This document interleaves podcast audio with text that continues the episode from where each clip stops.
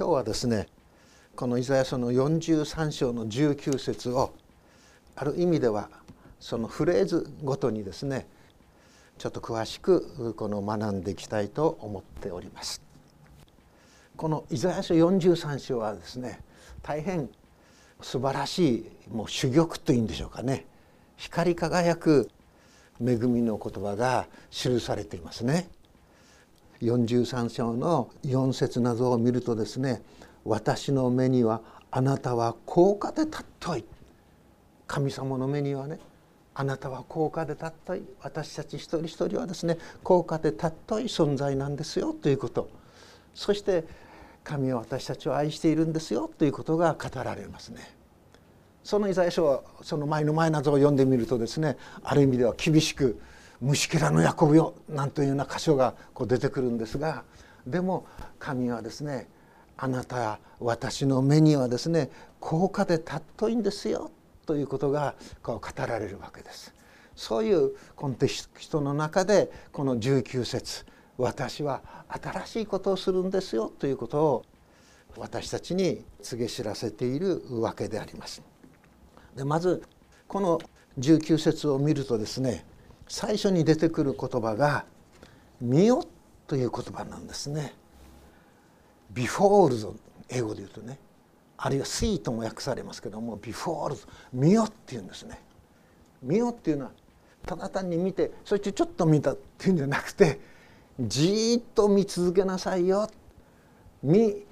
見るということをやめてはいけませんよということです。見るということをやめない見続けていくその中に素晴らしいことがですね含まれているんですよ。神の宮座のですね驚くべきようなことが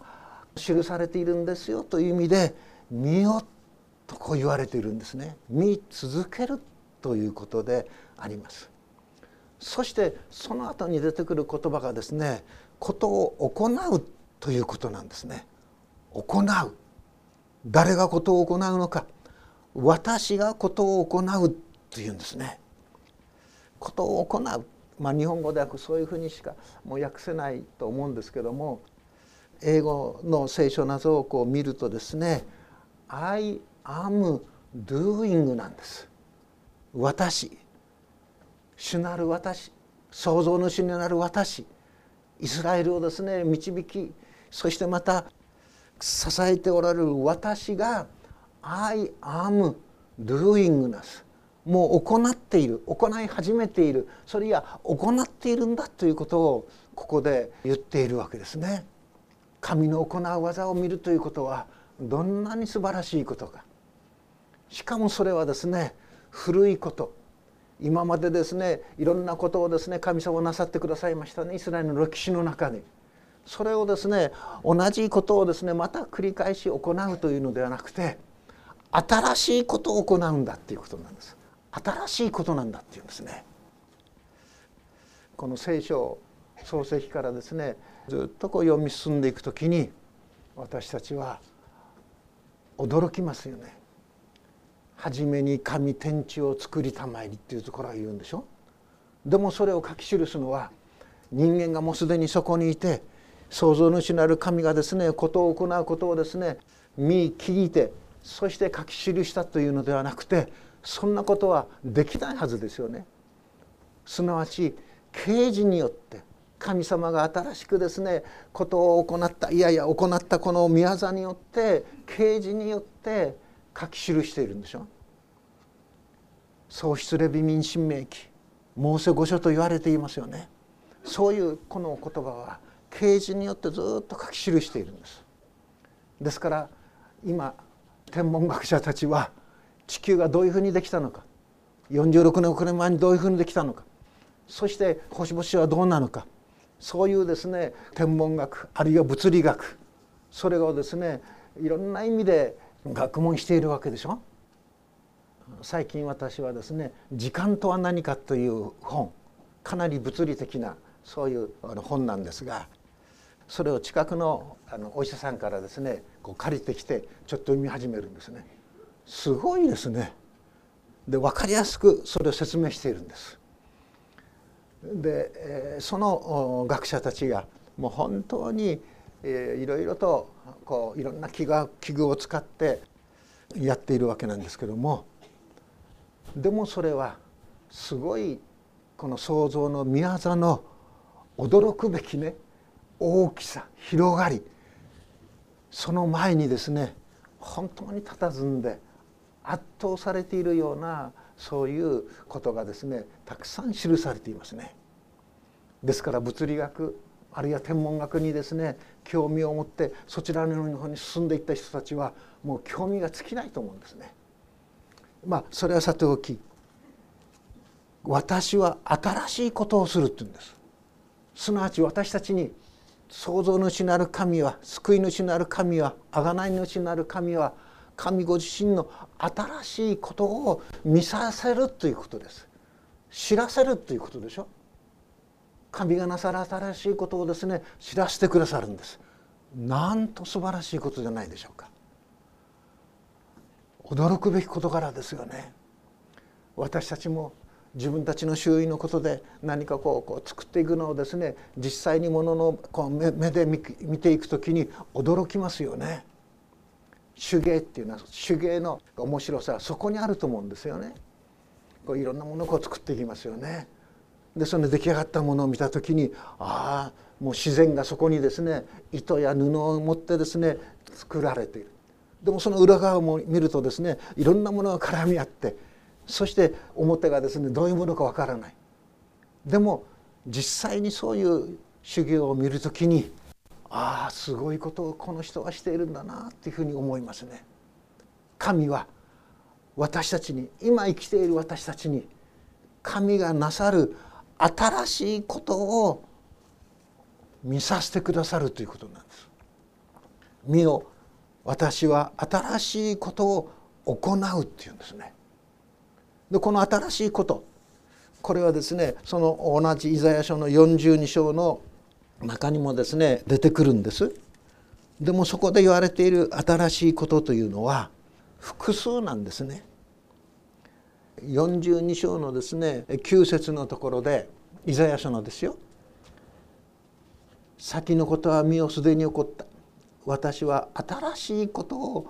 私は告げよう」と言うんです。新しいことを私は告げよう。この場合の新しいことというのは複数なんですね。いくつかのそういうことを私は告げようって言うんです。しかしこの43章の19節では新しいことというのは一つのことなんです。一つのこと。そのことなんです。そのことを私は告げようって言うんです。神のそのことを私たちにですね神様は見させてくださるということですね。すごいことです。神の御手の技をね見させてくださるということです。私たちのこの目では神の御顔をですね直接見ることできないでしょ。神の語る言葉を直接この耳で聞くことはできないでしょ。でも神がその御手を持って行う新しいことを私たちに見せよう私たちに知らせようというふうに神は語っておられるんですね。そしてその新しいことはいつ起こるのか。そのように思うとですねその43章の19節のところでですね今もうそれが起ころうとしている。2017番の聖書では今それが芽生えているということなんです。芽生えているんだっていうんですね。もう遠くの彼方にそのことがあるというんじゃないんだっていうんですね。今もうそれが芽生えているっていう芽生えるというふうに訳しているんですね。2017年。すごい訳ですよね。桜がもう少ししたら仙台でも咲くようですね。初めの頃はですね仙台の開花日。4月4日ってこう出てたんですが最近ではもうそれが3月の27日か28日だっていうふうに予想しているんだそうですね。でその桜の開花はどういうふうに発表するかというと東京ではなんかどっかにこう桜の木があるそうですね。でそれを見てそして3つぐらいあ4つか5つですか？花が咲くと開花だで仙台の場合も仙台の気象台ですか？その近くに桜の木があってそれを気象庁の人が毎日見に行ってね桜の花が3つ4つか5つですか？咲いたらばそれが開花だとこう言うわけですね。そういうお仕事に就きたいなと思うんですね。あなたの今日の仕事は何ですか？はいあの桜の木をですね見つめることですそして花びらがいくつ咲いたかをですね数えることですこんな素晴らしいこんなですねワクワクするその仕事はないと思うんですよね。でも実際はもういろんなことがあって忙しいんだと思うんですけどもそういうふうに桜の花をね一つ二つ三つ四つと数える。なんと素晴らしい仕事かと思うんですね。そしてここでイザヤはですね主からですね本当に言葉をいただいて今それが芽生えているんだっていうんですね。芽生えている、もうね芽生えているんですよっていうことです主のそういう働き水戸の宮沢をですね今本当に咲こうかもう膨らみがですねもう膨らんで本当に花が咲くその瞬間をですね見るこれはすごい恵みすごい喜びでは大きな大きな喜びではないかと思うんですね。決して主はですね私たちに期待を持たせてそしてそれがですねはるか彼方にですね実現する。だから忍耐を持ってですね期待しなさい。というようなことを言っているんじゃないんですね。今それが芽生えようとしている。今主の宮沢をですねあなた方に見せようとしている。なんという苦しいまた配慮がですねここの中に起こっているのかと思うんですよね。おそらく預言者は耳元でささやくようなそういう言葉を持って今それが芽生えようとしているんだよというふうに受け止めたのかもしれない。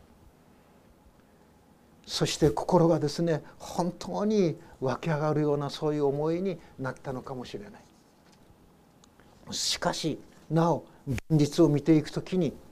このイザヤが来た時代はですねもうイスラエルがですね本当に混乱しそしてですねある意味ではですね希望も何もないようなそういうカオスの状態の中であったかもしれない。それゆえに民たちのそういう状況をですねちゃんと神を信じて分かっておられてあなた方はそれを知らないのかと語りかけるんですね。あなた方はそれを知らないのかというのはそれを、ね、知ってほしいという神のね主なる神の本当に強い切実な思いがここに現れていると思うんです。あなた方はそれを知らないのか英語ではですね「パシーブ」という言葉が使われているんですけどもあなた方はそれに気が付かないのということだと思うんですね。それに気づかないのというそういうことだと思うんです。まことにあなたを創造した方あなたを形作った方そしてあなたをあがなあがなってくださった方と繰り返し主は語られて新しいこのことに気づくようになってほしいというんですね。気づくようになるためにその18節で「先のことどもを思い出すな」「昔のことどもを考えるな」とことを言われるわけですね。先のことに心を止めるな昔のことに目を留めるなっていうんです。先のことに心を止めたり昔のことに目を留めたりしていると新しい種の御業を悟ることができないし知ることができないですということを言っているんですよね。これすごいことです。すなわち先のこと昔のことそれは何かというならばあの猛省を立ててそしてですね出エジプトをしてそしてあの航海のところでですねすごい宮沢を行って海がですね分かれてそして海の真ん中にですね新しい乾いた水地がですね築き上げられるわけでしょ。そこを通ってイスラエルの民たちはエジプトから脱出していくわけですそのことがですねこの同じイザヤ書の43章の16節で「海の中に道を」海の中に道をっていうのはそういうことですよね。そしてさらにですね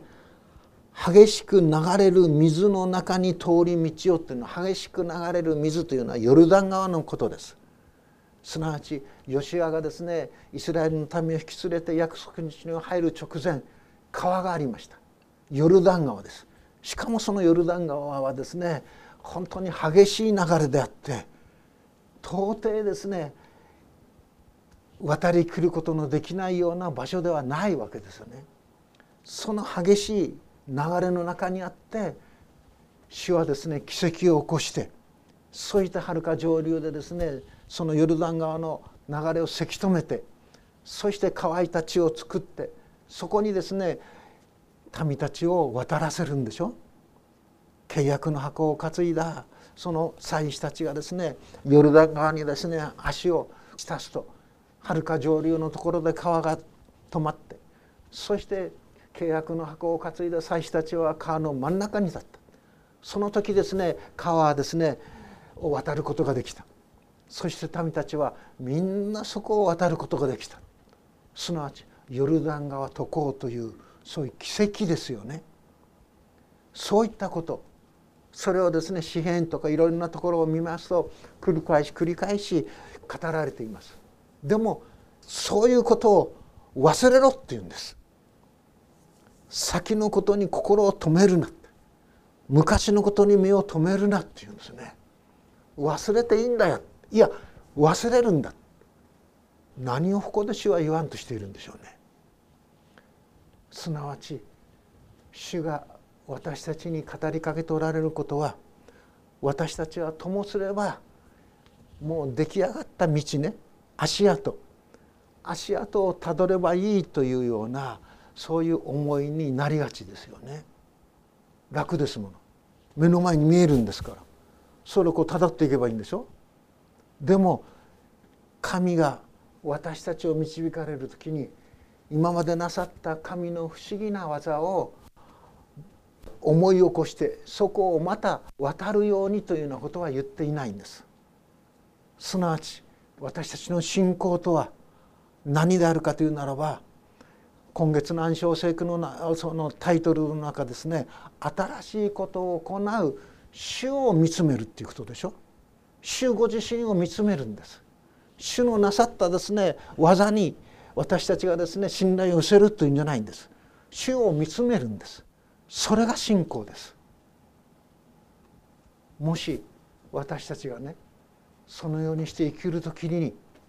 毎日毎日が主の新しいことをですねしていただく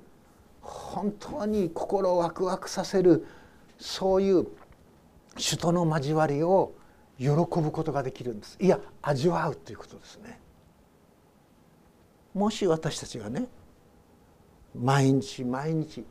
生きる。でも今日はですね明日と同じ日。同じことに繰り返しだとあるならば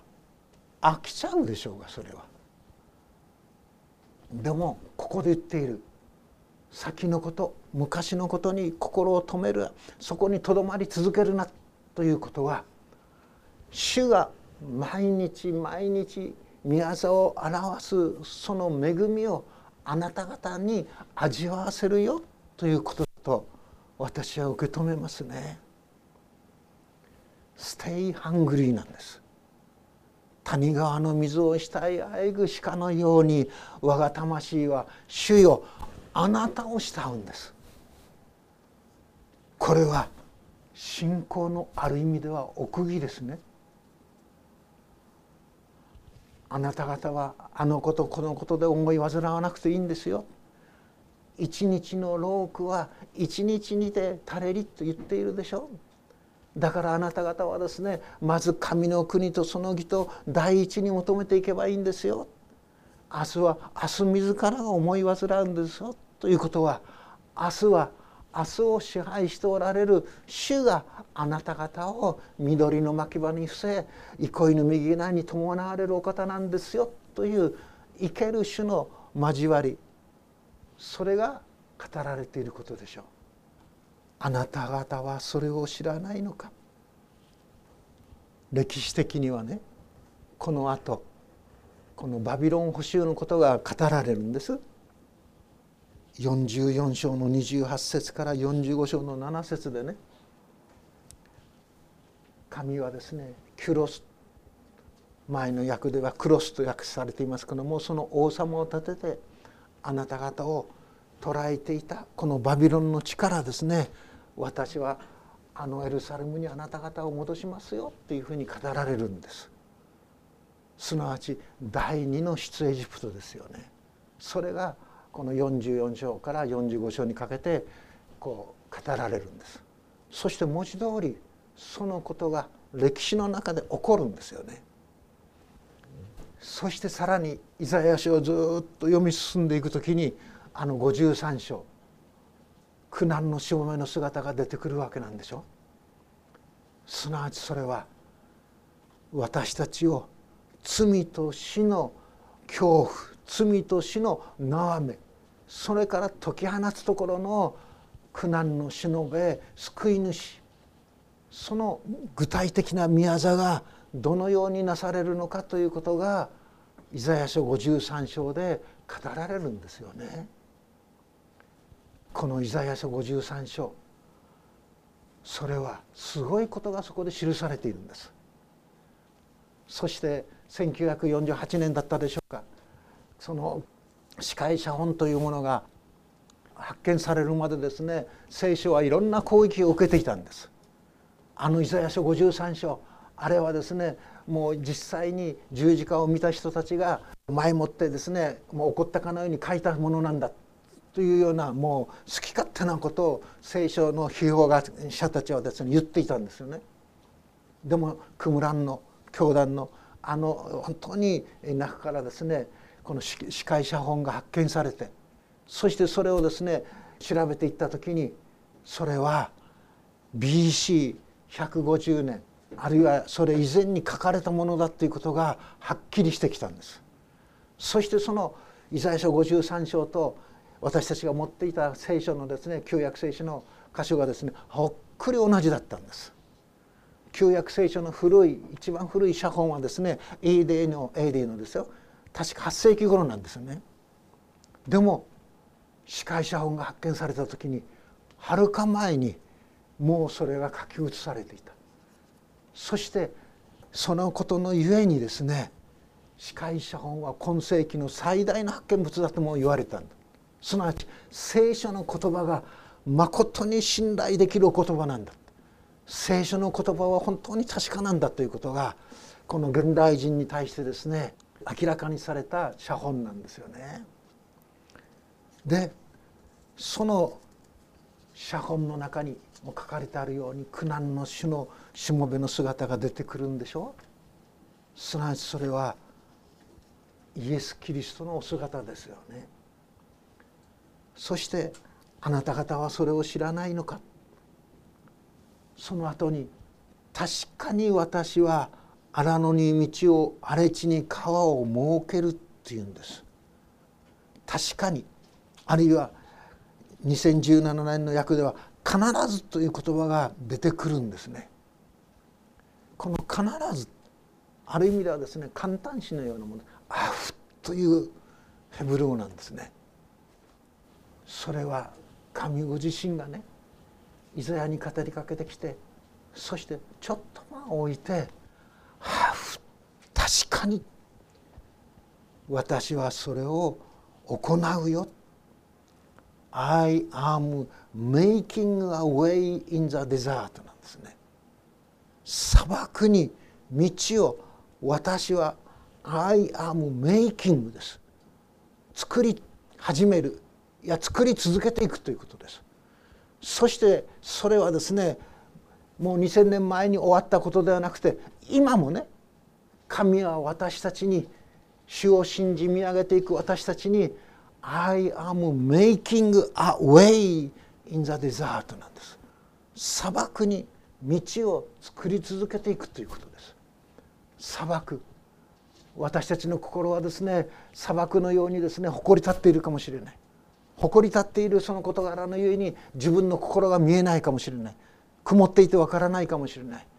それであの人この人さまざまにですね私たちはなで切りにするかもしれない。しかしそのような私たちの砂漠のような荒れ地のような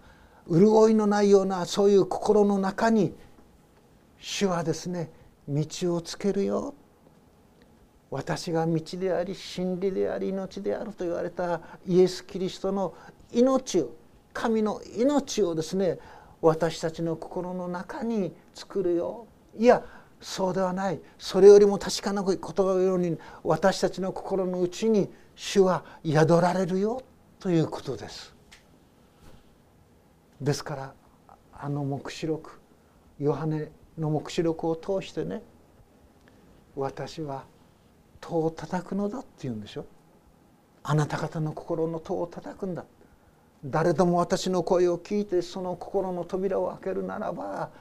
私はあなた方の心の中に入ってあなた方の心の中に宿ってそしてあなた方は私と共に食事をするんですよ食事を共にするということは親しい親しい交わりを主と共にするんですよということです。それが必ず私は荒野に道を荒れ地に川を設けるというんでしょう。くめどもくねども尽きない命の水をね潤いを私たちに与え続けていてくださるよということだと思うんです。私がいろんな意味でですね本当に迷い苦しんだ時交わりの手を述べてくださったある一人のですねその先生がおりましたもう亡くなられてですねかなり経ちますけどもその先生が最後に私に送った書き送ったその手紙の中でですねこう言ってるんですね。弱いを重ねたとしても心をね本当にかたくなにすることなく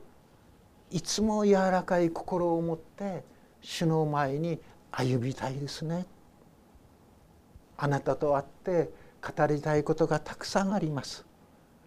でもその今までの交わりを感謝します。そういう言葉だったんです。まことに私たちが弱いを重ね弱いを重ねそしてある意味で私たちの経験ゆえに私たちの心が硬くなって硬くなってそして新しいことを行う。主の御業を見ることができない。むしろかえって批判的にしか物事を眺めることができないそういうものにならないで新しいことを行う主を知る柔らかい心を持ち続けてくださいね。それが入暮先生の遺言になりました。まことにパウロも同じことを聖書の中で新約聖書の中で言っていますね。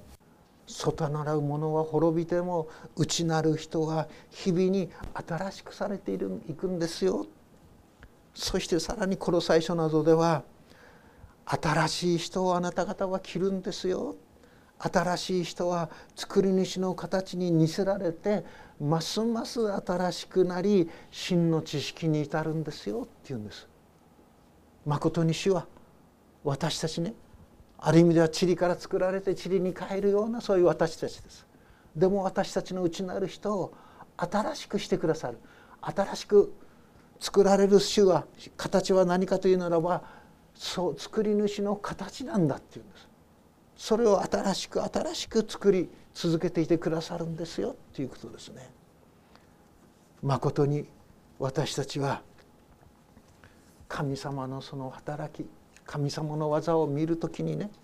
本当に心打たれます。神は私たちを明日も明後日も同じことを繰り返すために作られたそういうお方ではないですよね。まことに神は生きておられるそして今日「父の涙」という歌を歌いましたイエス・キリストがですね十字架にかけられました。そしてかけられる前にですね父を彼らをお許しください。彼らはお逃していることがわからないんですのと祈られました。そしてお昼頃になりました。真っ暗になりましたね。その暗闇を咲くかのように「我が神我が神エロイエロイレマーサバクタニ」と言うんでしょ。我が神我が神何故私をお見捨てになりたなったのですか？イエスは父なる神に捨てられるんです。すなわち父なる神は十字架にかけられたイエスを見るに忍びない見るに耐えられないそれで御顔をですね背けるんです。だから象徴的にですねお昼から午後3時にあの大空にがですね真っ暗闇に覆われるんでしょ暗闇に覆われるということは父なる神のですね心のうめきですよね。痛みを表している。誠に我らが信じる神はですね鋼鉄のような鋼のような心の持ち主ではない。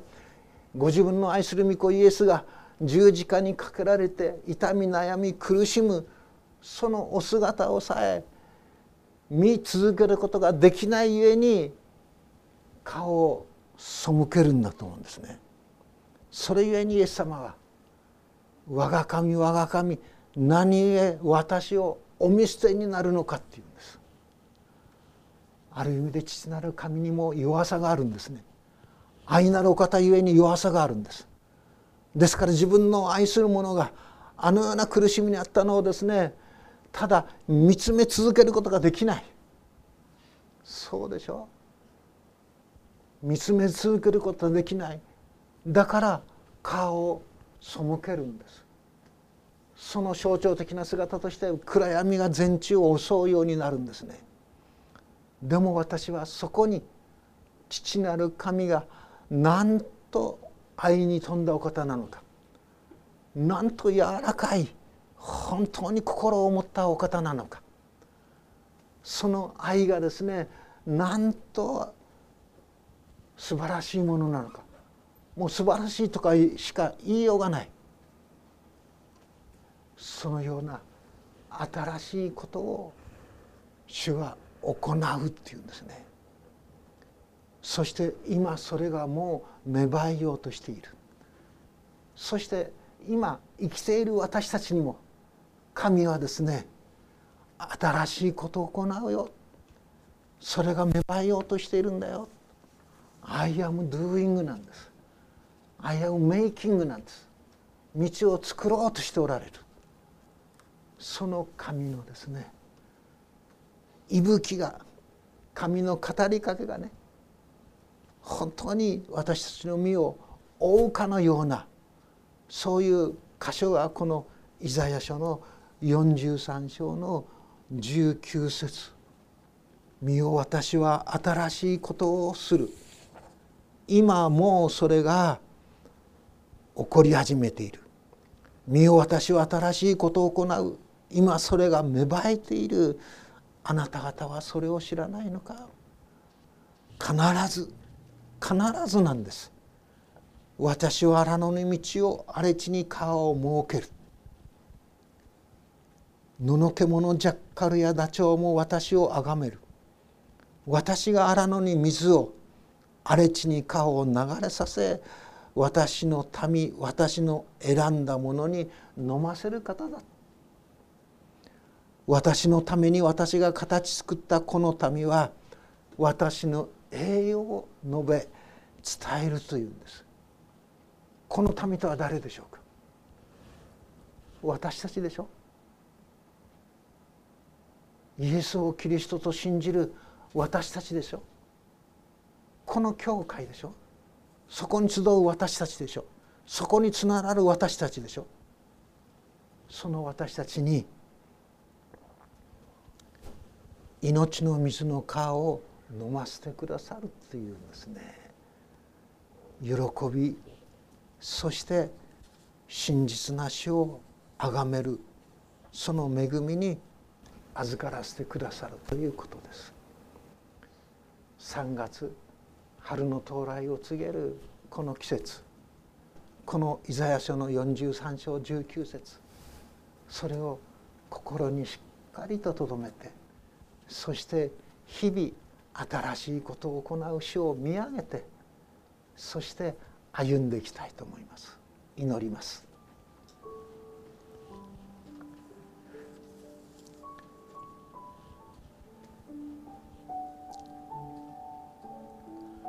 天の父なる神様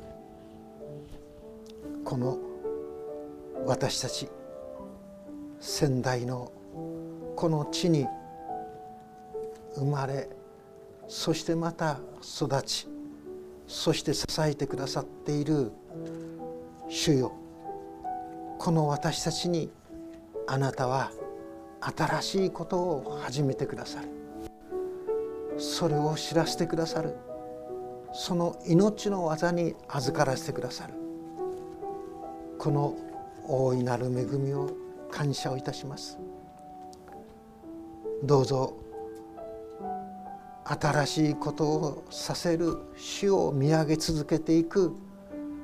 信仰者とさせてくださるようにしもべたちとさせてくださるように